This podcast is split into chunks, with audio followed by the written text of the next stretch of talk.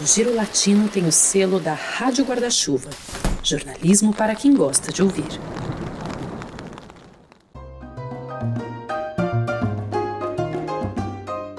Saudações, amantes da América Latina! Este é o 7º episódio do Giro Latino Cast, o podcast do Giro Latino. Eu sou o Maurício Brum. E se você não nos conhece ainda, nós somos uma plataforma multimídia que trata de todos os países da América Latina, semanalmente em newsletter e também em vídeos neste podcast. Estamos nas redes sociais, estamos por toda parte, na verdade. Este Giro Latino vai tratar dos 6 meses da Covid-19 na nossa região. E para falar disso, eu estou aqui com os meus parceiros de sempre, o Lucas Berti e o Juan Ortiz. Tudo bem com vocês? Salve, Maurício, salve, Lucas. Então, agora a gente vai com um tema um pouquinho mais forte que os outros que a gente já gravou, tem um pouco mais duro, mas que é uma retrospectiva importante, a gente falar dos principais momentos que a gente teve até agora da pandemia no continente, tanto as coisas boas, que não são muitas, quanto as coisas ruins que foram piorando, mas agora eu vou deixar o Lucas apresentar um pouco mais o que ele vai falar. Salve, gente, Juan, Maurício, pessoal que escuta a gente aqui no Giro. Estamos no 7º episódio já, né? Então dá pra dizer que o nosso podcast tá ganhando corpo, tá indo em diante. E de fato, né? É uma pena a gente ter que falar de tantas coisas que aconteceram na América Latina, né? Um continente que já é tão sofrido por outros temas, mas uma missão nossa foi cobrir a Covid-19 na América Latina inteira. Acho que a gente conseguiu nesses 6 meses trazer bastante coisa, dados e fatos e desdobramentos políticos da pandemia. E então vamos que vamos falar disso aí. Então a gente está completando 6 meses, fazendo uma breve recapitulação desse período, né? Em 26 de fevereiro, o Brasil se tornou o primeiro país a registrar oficialmente um caso de Covid-19 na América Latina. O caso se referia ao dia anterior, ao dia 25 de fevereiro. Hoje a gente sabe que, na verdade, o vírus já estava provavelmente circulando antes disso, mas foi quando se anunciou pela primeira vez. E no dia 7 de março, nós tivemos a primeira morte da região confirmada na Argentina. Desde então, a situação piorou muito, todos os países já passaram por dias terríveis e, bom, nós temos alguns que estão melhorando, mas a grande maioria está numa situação bastante complicada ainda agora. Mesmo que os números estejam baixando, agora em agosto nós tivemos pela primeira vez uma semana de declínio nos números, o total da América Latina é bastante desesperador. Nós estamos nos aproximando dos 7 milhões de casos no dia em que se fechou 6 meses, ou seja, mais de 1 milhão de casos por mês, em média, e nós já tivemos mais de 266 mil mortes na região. Isso considerando os números oficiais. Como a gente vai recordar nesse episódio, tem muita desconfiança em relação aos números apresentados por grande parte dos países da região, e nós temos muitíssimos exemplos negativos, e é por eles que nós vamos começar nesse episódio, então, e lembrando o primeiro de todos eles, que foi o Equador.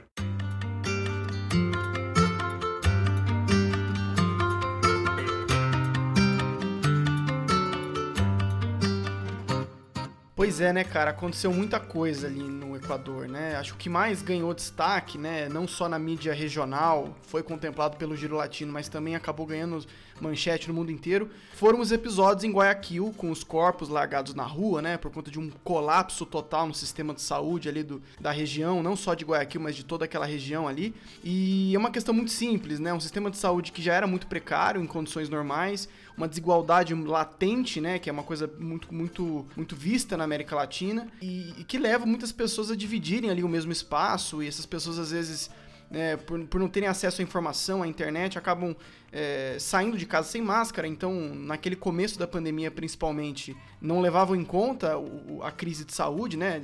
Menosprezavam as medidas sanitárias que muitas vezes, nem chegavam até eles. E é uma fórmula de desastre, né? O governo local chegou até a fazer uma operação ali para recolher cadáveres de pessoas que tinham que passar pelo trauma de conviver horas e até dias ali com parentes mortos dentro de casa, né? E depois desse colapso, que foi na verdade o primeiro grande caos relacionado à Covid que aconteceu na América Latina, Guayaquil acabou superando o vírus, né? Já tem números muito mais estáveis, e o problema acabou migrando para a capital, né? Para Quito. Então, na verdade, o Equador acabou ficando naquele meio termo, né?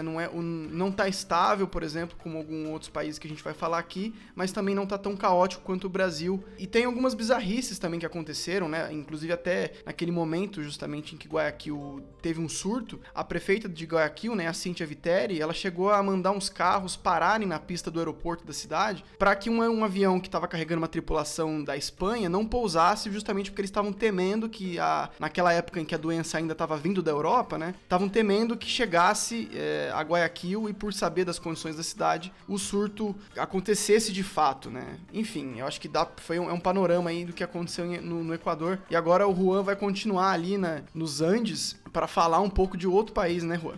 Na sequência, a gente tem o Peru, que era um país assim que no início da pandemia foi um dos que impôs uma quarentena bem rígida, assim, e ficou no baixo radar por um tempo, assim, não tinha um número expressivo de novos casos, não tinha nada assim gritante, e nos últimos 2 meses principalmente começou a crescer o número de casos, explodiu o número de mortes também, e hoje é o país latino-americano com maior número de mortes relativas à população, são aproximadamente aí 800 mortes por milhão de habitantes, então tem mais mortes por milhão de habitantes até do que o Brasil aqui na região. Obviamente não é o líder em números absolutos, porque a população é bem menor, mas ainda assim são números que preocupam bastante e nada indica que vai parar, tudo indica que as mortes e os números de casos vão piorar cada vez mais e, enfim, por mais que a gente esteja num momento da pandemia que supostamente tem uma estabilização,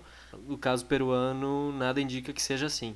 O futebol no país, eles tentaram voltar com o futebol no país, que nem no Brasil, sem torcida, só que obviamente os torcedores não respeitaram as medidas de restrição de circulação, foram às ruas com sinalizadores e tudo mais, e obviamente isso também contribui um pouco para aumentar o número de casos. É a ressaca da população que não aguenta mais ficar presa em casa, ou que não pode ficar presa em casa, muitas vezes tem que trabalhar, e isso é um reflexo também de países que colocaram quarentenas estritas e depois viram que os números de casos subiram porque a população não aguentava mais ficar em casa. E o Peru é um exemplo de um país que, mesmo nesse momento em que o todo da região começou a estabilizar, eles seguem vivendo a sua pior fase, né? Os números seguem crescendo muito, de novos casos, de novas mortes, e quem conseguiu, por outro lado, fazer com que essa curva baixasse na marra foi o Chile. O Chile é um país que acabou nos pregando muitas peças ao longo dessa pandemia, porque começou sendo um bom exemplo. A gente citava sempre que o Chile tomou medidas muito cedo de controle nos aeroportos, que comprou respiradores, inclusive o próprio ministro da Saúde na época, o Jaime Manialic, se gabava de ter comprado respiradores demais, ele até dizia, vão me culpar por ter gastado dinheiro à toa, só que tudo isso foi por água abaixo ali na segunda quinzena de abril. O Chile ainda tinha números muito bons e começou a anunciar, então, nós vamos fazer o plano retorno seguro de uma volta à normalidade no país, as pessoas poderão começar a sair de casa e vamos tentar o novo normal. E assim que se anunciou isso, já se perdeu todo aquele respeito pelas normas de isolamento, as pessoas começaram a sair mesmo nas regiões do Chile que ainda não tinham flexibilizado de fato. E com isso, o número de casos explodiu tremendamente e levou, em 15 de maio, ao governo decretar uma quarentena total em Santiago. O lockdown de Santiago começou no dia 15 de maio, em toda parte, em toda a região metropolitana, para que, de fato, essa curva baixasse. Só que foi um processo longuíssimo, ficou por 74 dias com as pessoas na capital do Chile sem poder sair de casa, sem levar junto com elas uma autorização expedida pelo governo. Você só conseguia obter autorização para sair de casa por um número X de dias na semana e tinha que ter uma justificativa, estou indo comprar alimentos, estou indo comprar medicamentos, enfim. E tudo isso levou, então, 74 dias, desde o dia 15 de maio até começar a ter uma flexibilização em algumas partes de Santiago. Enfim, os números baixaram, mas o Chile chegou a ser o líder em casos e mortes proporcionais à população por bastante tempo, até que essa explosão do Peru que você falou há pouco também, enfim, ela acabou acontecendo e o Peru assumiu a liderança. Mas ainda agora, o Chile é o segundo país em mortes por milhão de habitantes na América Latina. Ele está ainda à frente do Brasil, ele tem 575 mortes por milhão, o Brasil tem 560, embora o Brasil nesse momento tenha um ritmo bem mais rápido. Então a tendência é que o Brasil acabe voltando a ultrapassar o Chile nesse triste índice. O Chile, enfim, ele conseguiu baixar essa curva, deixou de ser um bom exemplo, acabou se tornando, na verdade, um dos piores. E quem está num momento em que os casos começaram a cair aos poucos, mas acabou de passar pelo seu pico até aqui, é a Bolívia, ali do lado, que é um país também que, no início, estava com casos relativamente pequenos, muito também por uma testagem bastante baixa ali na Bolívia, então a gente não tem uma clareza da situação real. E agora, em julho, começou a subir muitos casos por lá. Da Bolívia, além desse número bastante elevado de mortes, que segue crescendo, embora a curva tenha baixado um pouquinho recentemente, a gente tem que destacar a questão política, né? A questão das eleições que foram sucessivamente adiadas, lembrando que depois do golpe que tirou o Evo em novembro do ano passado, assumiu a Jeanine Añez, e ela, enfim, dizia que não ia ser candidata, que ia convocar eleições em breve. Nenhuma coisa nem outra aconteceram. Ela disse que agora ela está concorrendo a permanecer na presidência. E as eleições que deviam ser em maio, em função da pandemia, foram adiadas para setembro, depois foram adiadas para outubro, e agora se espera que elas aconteçam no dia 18 de outubro, tem uma garantia, inclusive, do Senado, que diz que não seria adiado mais que isso. Mas, enfim, a pandemia acabou servindo...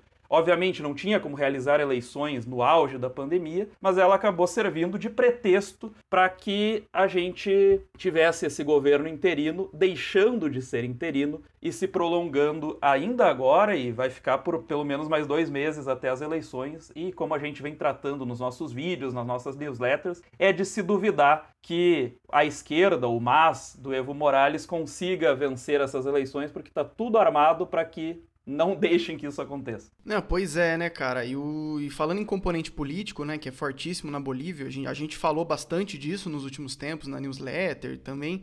A gente tem o México, que também tem um componente importante que é mais centrado no presidente, né, que é o Manuel López Obrador, que, entre os líderes na América Latina, é um dos mais negacionistas, assim, né? Ele não chega a ser uma pessoa que faz campanha contra medidas, assim, no nível do Bolsonaro, por exemplo, mas é um cara que se recusa a usar máscaras, um cara que, enquanto tinha muita liderança latino-americana já fazendo declarações a favor de medidas de isolamento, a favor de restrições, aparecia em público abraçando pessoas, dizendo que a vida ia continuar normalmente. E o México acabou pagando um preço um pouco tardio, né, a isso tudo, porque quando outros países estavam vivendo seus surtos, o México continuava até, de certa forma, tímido, né, pelo tamanho de população, que é o segundo em população na América Latina, mas depois de um tempo isso acabou se concretizando em uma subida muito rápida de casos, né? Hoje o México já é o terceiro país em casos e o segundo em mortes absolutas na América Latina, né? E muita gente culpa o Obrador justamente por isso, né? Porque hoje ele tem tentado moderar um pouco o tom, ainda não é uma pessoa super responsável nas falas que tem, mas por conta de suas declarações não muito exigentes, o México acabou tendo essa subida de casos aí. Também é um país que testa muito pouco pro tamanho de população que tem. E o que o Obrador fez durante esse tempo foi visitar o Trump, né? Na verdade, em vez de segurar um pouco a onda, ele aproveitou o momento para ir visitar o Trump em Washington, coisa que ele não tinha feito desde que tomou posse em 2018. Então, o México é mais um país, a gente vai falar de outros aqui, que acabou pagando preço por um presidente não muito responsável durante a pandemia. Tem uma questão importante que a gente mencionar também, que são os fluxos populacionais em cada país. Tem uns países onde tem mais entradas, porque é uma zona mais internacional, e o país que eu vou falar agora é o Panamá, que, enfim, é basicamente um país criado aí para ter uma zona de comércio, uma rota de comércio internacional, e o problema justamente do Panamá foi conseguir controlar as suas fronteiras para evitar que trouxesse de alguma forma um risco de contágio também para o país. E o que aconteceu foi que o Panamá, no início, conseguiu controlar muito bem as suas fronteiras, conseguiu colocar medidas de restrição de circulação bem rígidas, testou a população logo no início, que foi algo muito importante, a gente destacou isso na nossa newsletter, só que não conseguiu controlar os fluxos populacionais. E um dos casos mais emblemáticos foi de um grupo de imigrantes, cerca de 1.000 1.000, 2.000 imigrantes que ficaram acampados numa região na fronteira com a Colômbia, numa zona que é conhecida como Darién, a selva de Darién, e esses imigrantes ficaram completamente presos. Foi um dos casos dos varados que a gente já falou também ao longo da nossa cobertura, de imigrantes que vão para um país e estão no meio da pandemia e precisam ficar presos ou em aeroportos, ou em acampamentos, ou em outras zonas também, e é uma questão humanitária bem grave e bem complicada também.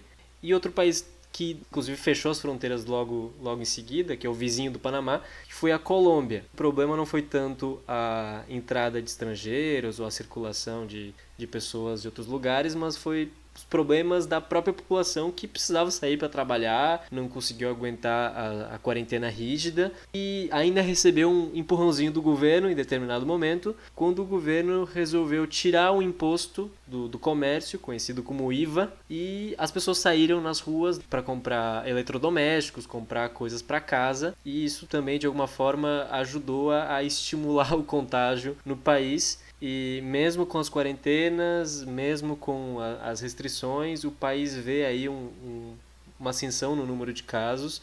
É um dos maiores no números tanto absolutos quanto relativos no continente. E a gente não sabe exatamente quando que vai chegar no platô do número de casos na Colômbia, mas o que a gente tem ideia é que chegou num nível de saturação em que a população não consegue mais ficar em casa, mesmo nas cidades que têm restrições fortes. Tem muita gente sendo multada, a polícia sair nas ruas para estimular as pessoas a ficarem em casa, mas de fato o que acontece é que as pessoas estão saindo e vão continuar saindo apesar das restrições. Pois é, Rua, e embora a Colômbia tenha fechado as fronteiras, ali na região amazônica a fronteira foi muito porosa, né? E como o Brasil acabou sofrendo na região do estado do Amazonas com muitos casos, acabou entrando também por ali o coronavírus, inclusive, enfim, aquela parte da Colômbia é uma das mais afetadas.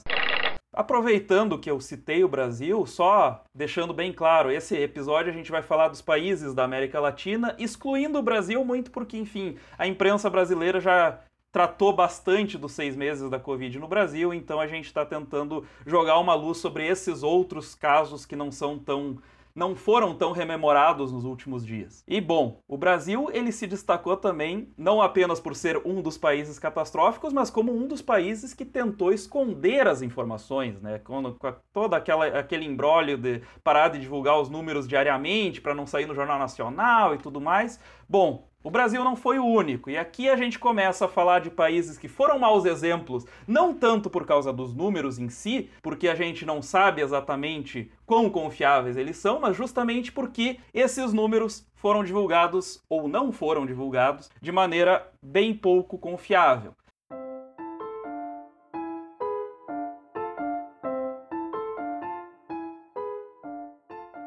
E aí a gente entra, por exemplo, na Nicarágua, que é um país que oficialmente está com seus casos em queda, que teve números bastante reduzidos, mas é o país mais negacionista da América Latina. O próprio presidente, o Daniel Ortega, chegou a desaparecer por mais de mês e mais de uma vez durante a pandemia. Nunca se decretou quarentena, nunca se fecharam as fronteiras oficialmente. E, bom, não teve nenhuma medida, na verdade, de contenção. As aulas seguiram. Alguns colégios particulares decidiram fazer aula à distância por conta própria, mas pela iniciativa do governo não houve nada assim. O futebol seguiu, inclusive, quando todo o esporte tinha parado no continente, a Nicarágua estava proclamando seu campeão, embora o esporte favorito por lá não seja o futebol, seja o beisebol, mas o beisebol também seguiu, o boxe seguiu, inclusive teve transmissões. Era o único esporte que estava acontecendo e teve transmissões para toda a América Latina do boxe nicaragüense em meio à pandemia. E bom, com todo esse negacionismo chegou a se formar um observatório independente que estava acompanhando os casos de coronavírus, os casos suspeitos de coronavírus, porque eles não podem testar, né? Então eles apenas registram, ó, essa pessoa teve sintomas, provavelmente tinha doença, mas enfim, nós não temos os testes para isso. E segundo este observatório, que se chama Observatório Ciudadano Covid-19, a Nicarágua tem mais de 1.000 mortes suspeitas por coronavírus. Porém, nos números oficiais do governo são apenas 137.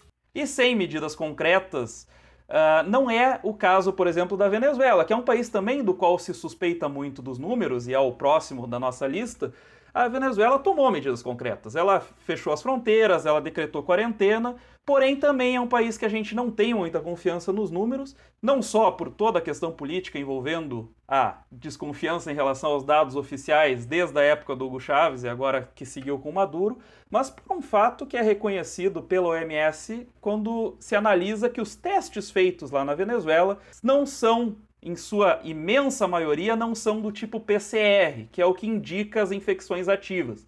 Então nós temos um número muito baixo, mas porque 97% dos testes no país são os que detectam anticorpos. E claro, com a pandemia ainda não tendo infectado uma grande parte da população, esses testes vão voltar negativos. Então, oficialmente, a Venezuela é o penúltimo país da América Latina em mortes proporcionais, tem apenas 12 mortes por milhão de habitantes, lembrando, o Brasil tem 560, mas em função disso, né, a gente não tem muita clareza até que ponto esses testes estão acontecendo. A Venezuela diz que é um dos países que mais testa, mas como só 3% são do tipo PCR, a gente acaba não conseguindo saber até que ponto a população está de fato infectada. E também teve algumas pérolas do Maduro, né, que já defendeu a cloroquina, já defendeu o chá de ervas para combater o coronavírus, e também ele gosta muito, a gente ouve bastante a direita falar em vírus chinês. Bom, o Maduro chama de vírus colombiano, porque, segundo ele, grande parte dos casos da Venezuela são importados do país vizinho, e ele chegou, inclusive, a acusar a Colômbia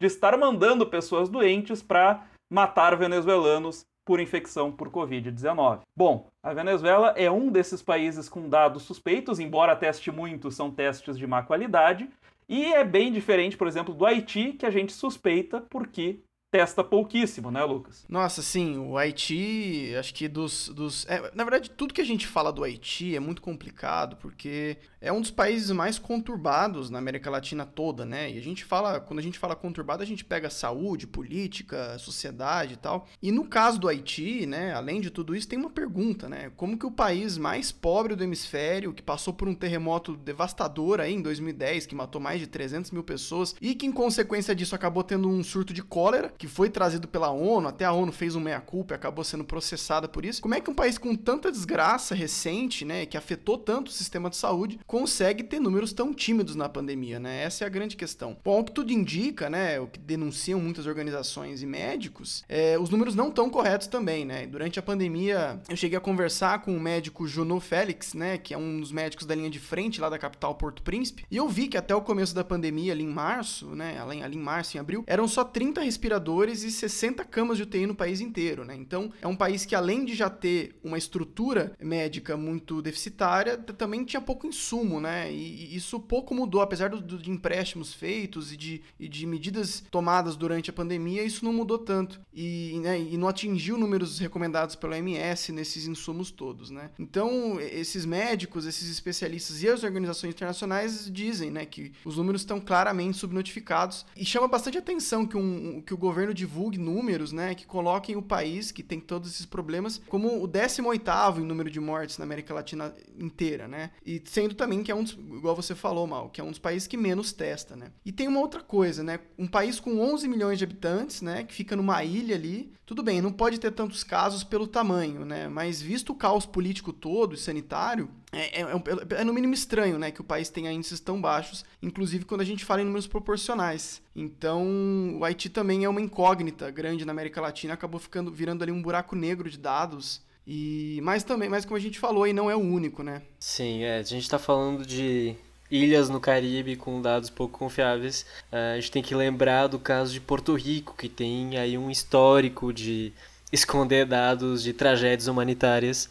Um dos casos mais emblemáticos foi durante o furacão Maria, em 2017, quando o governador da ilha, o Ricardo Rosselló, disse que só tinham morrido umas 60 e poucas pessoas, que estava tudo sob controle, que estava tudo certo. E depois, quando se foram fazer pesquisas, estudos de quantas pessoas realmente tinham morrido em decorrência do furacão, se descobriu que eram mais de 3 mil pessoas. Então, se tem uma desconfiança muito grande pelos dados que são publicados pelo governo de Porto Rico, que, vamos lembrar, é uma unidade territorial ligada aos Estados Unidos, é praticamente uma colônia dos Estados Unidos, não é um país independente. E os boricuas também têm uma outra questão importante, que, embora não seja uma situação tão grave quanto os outros países que a gente citou agora, é o país que testa muito pouco. E como tem uma população pequena, os dados em si acabam não sendo tão impressionantes quanto de outros países. Mas é um território para a gente ter bastante atenção, justamente por isso, porque a gente não tem ideia da dimensão real da pandemia em Porto Rico, porque tem uma população pequena e porque testa muito pouco.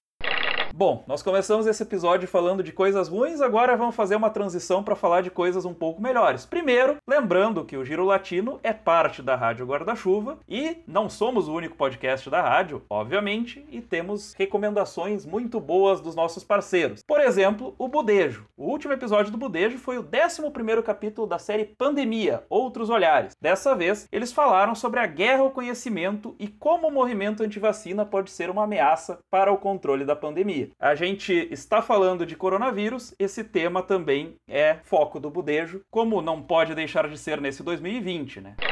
Bom, falando dos exemplos positivos na América Latina, a gente começa então lembrando aqueles que começaram bem, agora estão vivendo alguns problemas, e tem os que foram constantemente muito bons. Mas qual é o caso da Argentina, Juan?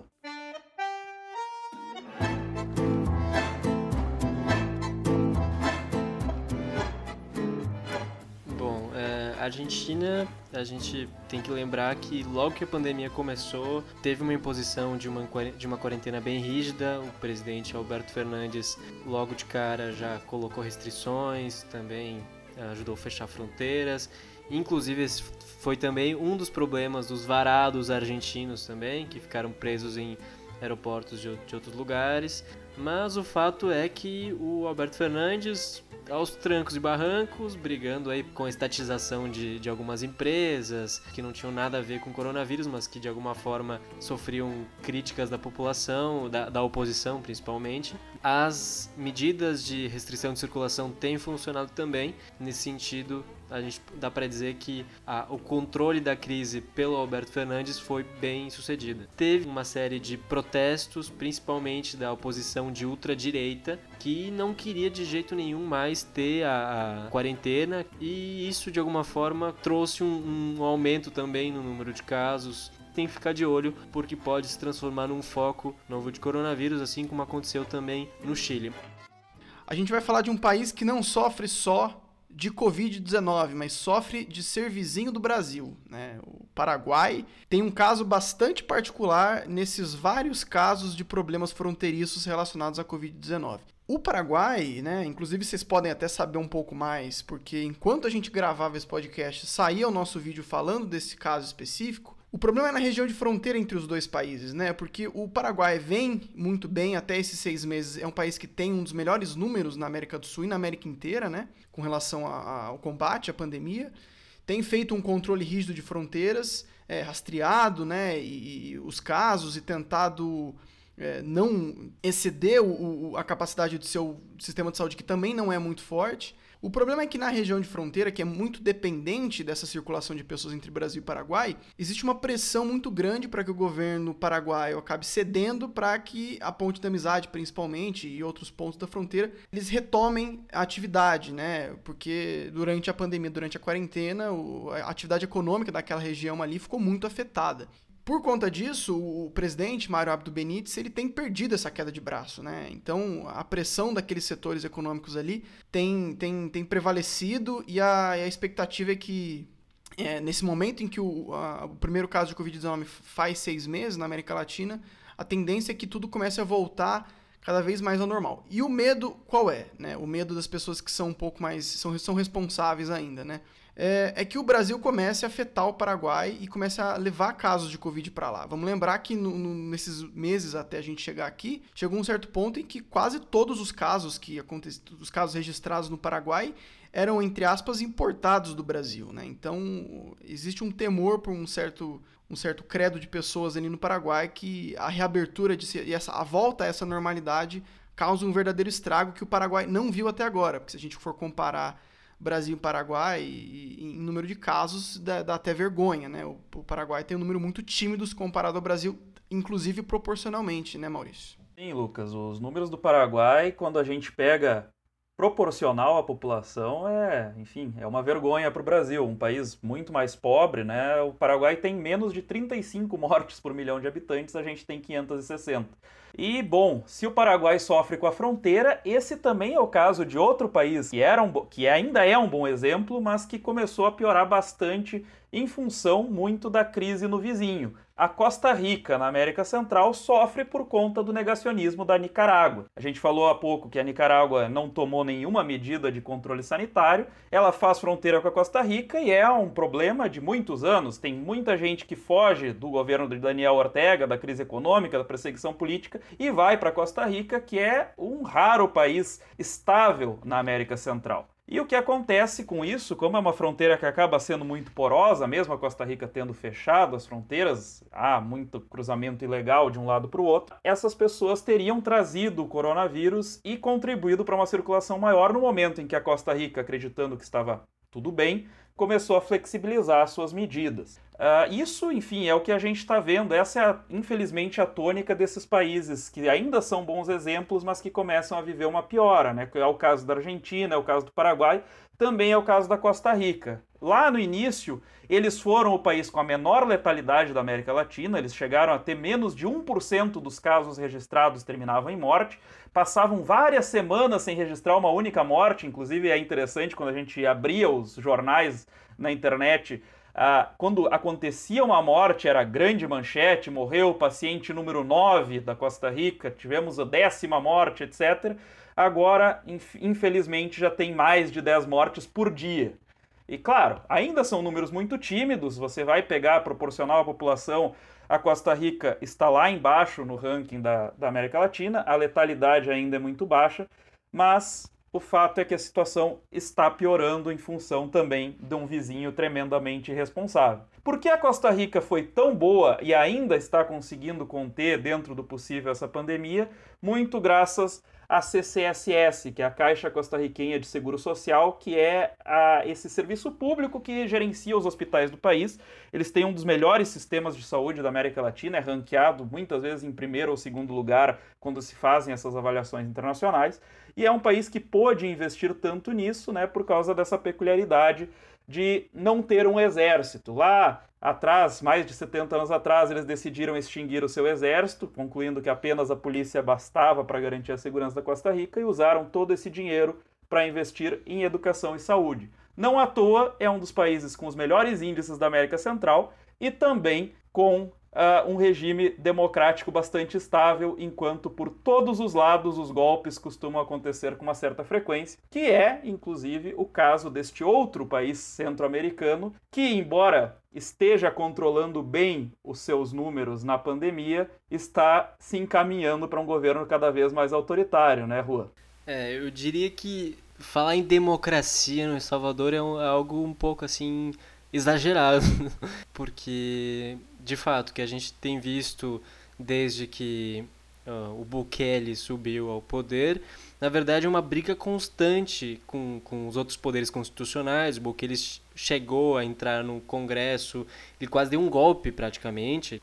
E desde então, assim, o que a gente tem visto é uma série de medidas cada vez mais autoritárias, mas durante o controle da pandemia, o El Salvador conseguiu se sair bem, ao mesmo tempo em que mostrava cenas lamentáveis. Então, enquanto de um lado foi um dos primeiros países a oferecer ajuda financeira, auxílio financeiro para as pessoas mais pobres que estavam precisando, também colocou presos de gangues rivais em pátios, repetindo cenas como as do Carandiru no Brasil, e algo que chocou o mundo inteiro, assim, a situação dos presos em plena pandemia, todos de cabeça raspada, colocados como se fossem animais enjaulados, foi algo que chocou bastante.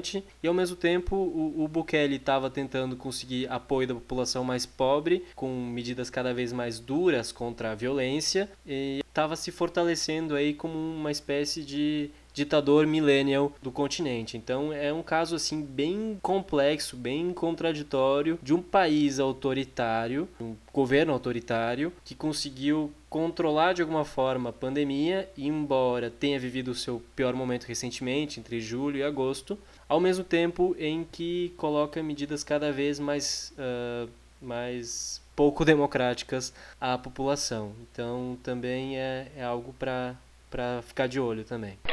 É, e o Giro Latino falou disso também, né? E agora a gente vai falar de um exemplo bastante positivo, que também foi contemplado pelo Giro Latino durante esses meses todos, que é Cuba.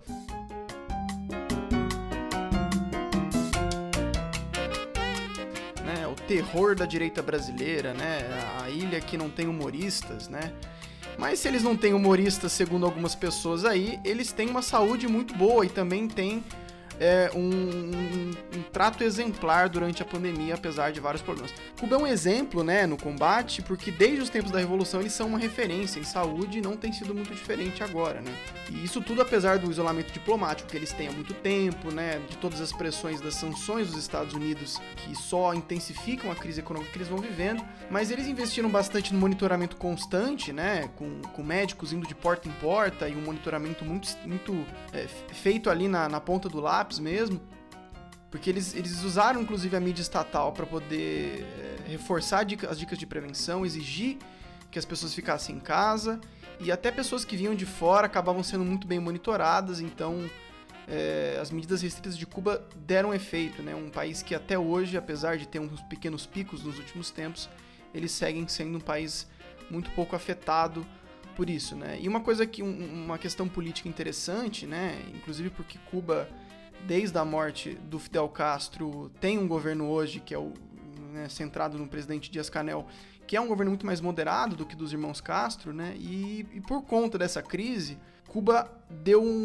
uma acelerada no processo de abertura econômica, né? Então, por conta da crise que foi intensificada pela pandemia, o governo suspendeu a taxação de dólares, o setor privado tem conseguido ganhar mais espaço, então Cuba vai caminhando bem aí, apesar de todos os problemas que a gente conhece bem e que o Giro também deu detalhes aí nas últimas semanas. E agora Cuba também está numa fase de testar já, fazer testes de sua vacina, né, que é a Soberana 1, acho que nada podia ser mais Cuba do que esse nome. É isso, né, o vai pra Cuba, que a direita geralmente fala no Brasil, acho que nessa pandemia nunca fez tanto sentido, né, porque se depois desses 6 meses de Covid-19 eles não chegaram nem em 100 mortes e o Brasil tá do jeito que tá. Tem uma coisa legal também...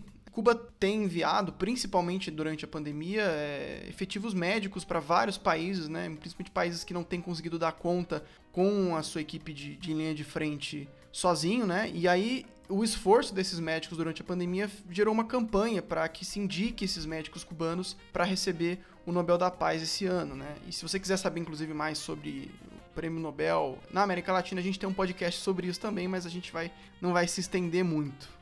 E, bom, acho que a gente cabe também falar aqui do exemplo que foi o padrão ouro de combate ao coronavírus no continente, que foi o Uruguai. Claro, sim, que o Uruguai tem uma população pequena, são apenas 3,4 milhões de habitantes, é uma população espaçada, não é tão concentrada quanto outros países, mas o fato é que foram os que melhor conseguiram controlar a pandemia no continente e fizeram o que todas as autoridades sanitárias do mundo inteiro falavam que era para fazer, que era testar todo mundo que fosse possível, rastrear os casos e tentar cercar ao máximo qualquer foquinho da doença possível.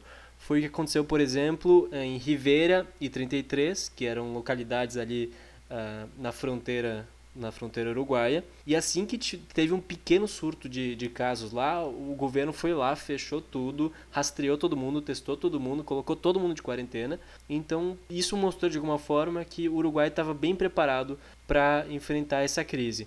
E foi algo que de alguma forma também surpreendeu, assim, relativamente, porque se esperava que o Lacalle Pou tivesse uma postura um pouco mais à la Maurício Macri na Argentina, né?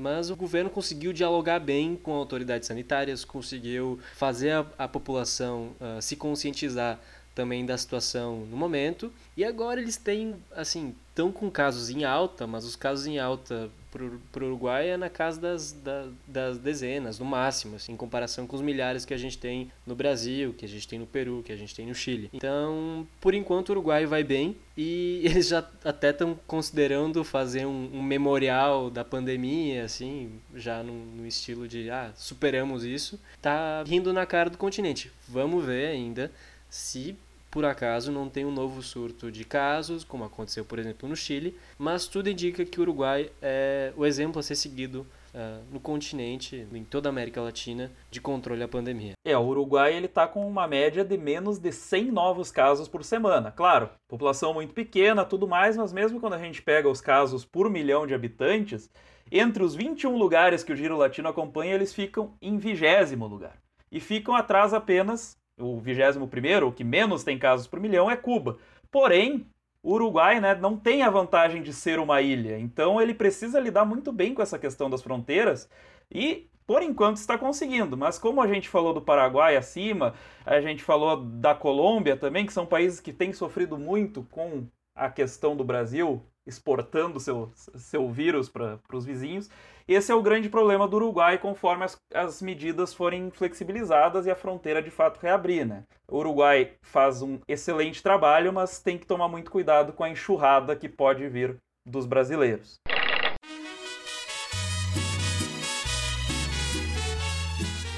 Bom, e você que nos ouve no Giro Latino, e principalmente você que nos lê na newsletter, sabe que a gente acompanha todos os 20 países e mais Porto Rico, que não é um país, nos nossos levantamentos, tanto do coronavírus quanto no noticiário que nós trazemos semanalmente. E é o que nós vamos fazer também nessa edição do nosso podcast. Nós já falamos da maioria dos locais, tem alguns que não se encaixam nem como os maus exemplos, nem como exemplos excelentes, mas para contemplar toda a região latina, vamos falar daqueles que a gente ainda não citou.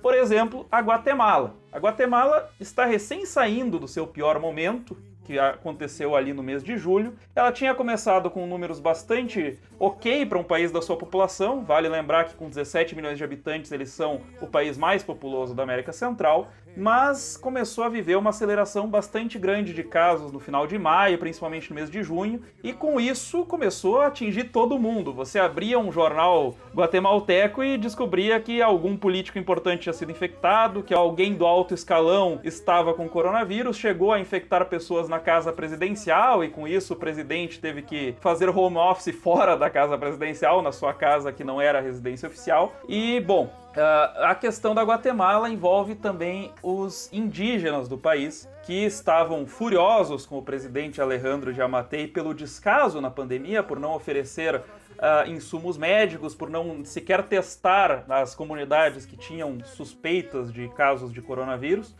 E, bom, a questão dos indígenas nós tratamos num vídeo que recomendamos que você veja, procure pelo Giro Latino no YouTube, que a gente tem a nossa playlist com todos os vídeos e nós tratamos da questão dos indígenas. Na Guatemala, a população indígena do oeste do país chegou a decretar o presidente como persona non grata, para que ele não fosse recebido em visitas oficiais naquela parte, justamente por conta do que eles consideram ser o racismo e o descaso do governo central em relação a esse drama vivido, não só por lá, mas em toda a América Latina. Outro país que a gente não citou até agora, e que agora eu vou passar a bola pro Lucas pra gente se encaminhar pros dois renegados que não foram citados até agora, é Honduras, né, Lucas? Pois é, né? Honduras, eu acho que de tantos países com tantos acontecimentos, né, relacionados direta e indiretamente à Covid-19, eu acho que Honduras é um dos países que não aconteceu tanta coisa como em outros, né? Principalmente os vizinhos ali na América Central. Bom, Honduras tem... No entanto, teve o primeiro presidente a pegar a Covid oficialmente na América Latina, né? Porque com relação ao presidente do Brasil a gente nunca sabe. Mas o Juan Orlando Hernández foi o primeiro a pegar a Covid. E depois dele o Bolsonaro, né? Que foi quando o Bolsonaro disse pela primeira vez. E depois a Jeanine Añez também, que é a presidente interina da Bolívia.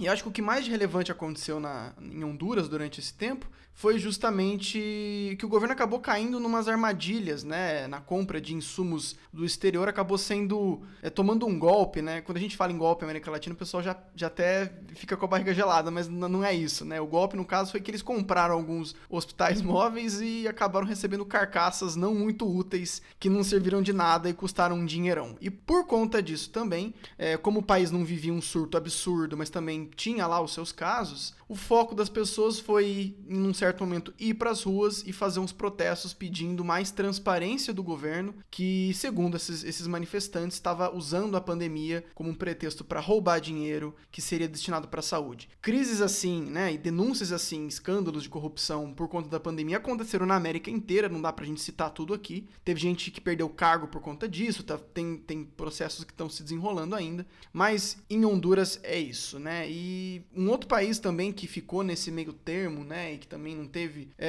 fatos absurdamente relevantes, mas teve um muito importante, é a República Dominicana, né? Então vamos voltar ali para a ilha de Hispaniola, que é o território que República Dominicana divide com o Haiti, porque os dominicanos foram os primeiros a realizar eleições durante a pandemia, né? Então, eles foram bastante ousados nesse ponto, né? Porque não é fácil você fazer uma eleição durante uma crise sanitária, ainda mais porque a República Dominicana, em comparação com o Haiti, teve números muito piores. Inclusive, esses números dominicanos ajudam a levantar suspeitas sobre os números do Haiti, que a gente comentou um pouco antes aqui. Porque os dois dividem o mesmo território, uma mesma ilha, né? Só que a população da República Dominicana, eles na verdade têm praticamente a mesma população, os dominicanos têm um pouquinho menos ali, só que eles têm 9 vezes mais mortes e 10 vezes mais casos, né? Então, assim, se um país que está praticamente no mesmo lugar, com o mesmo número de população, e no caso dominicano eles são um pouquinho mais desenvolvidos, então tem índices um pouquinho melhores de economia e no geral, fica um pouco suspeito o fato do Haiti,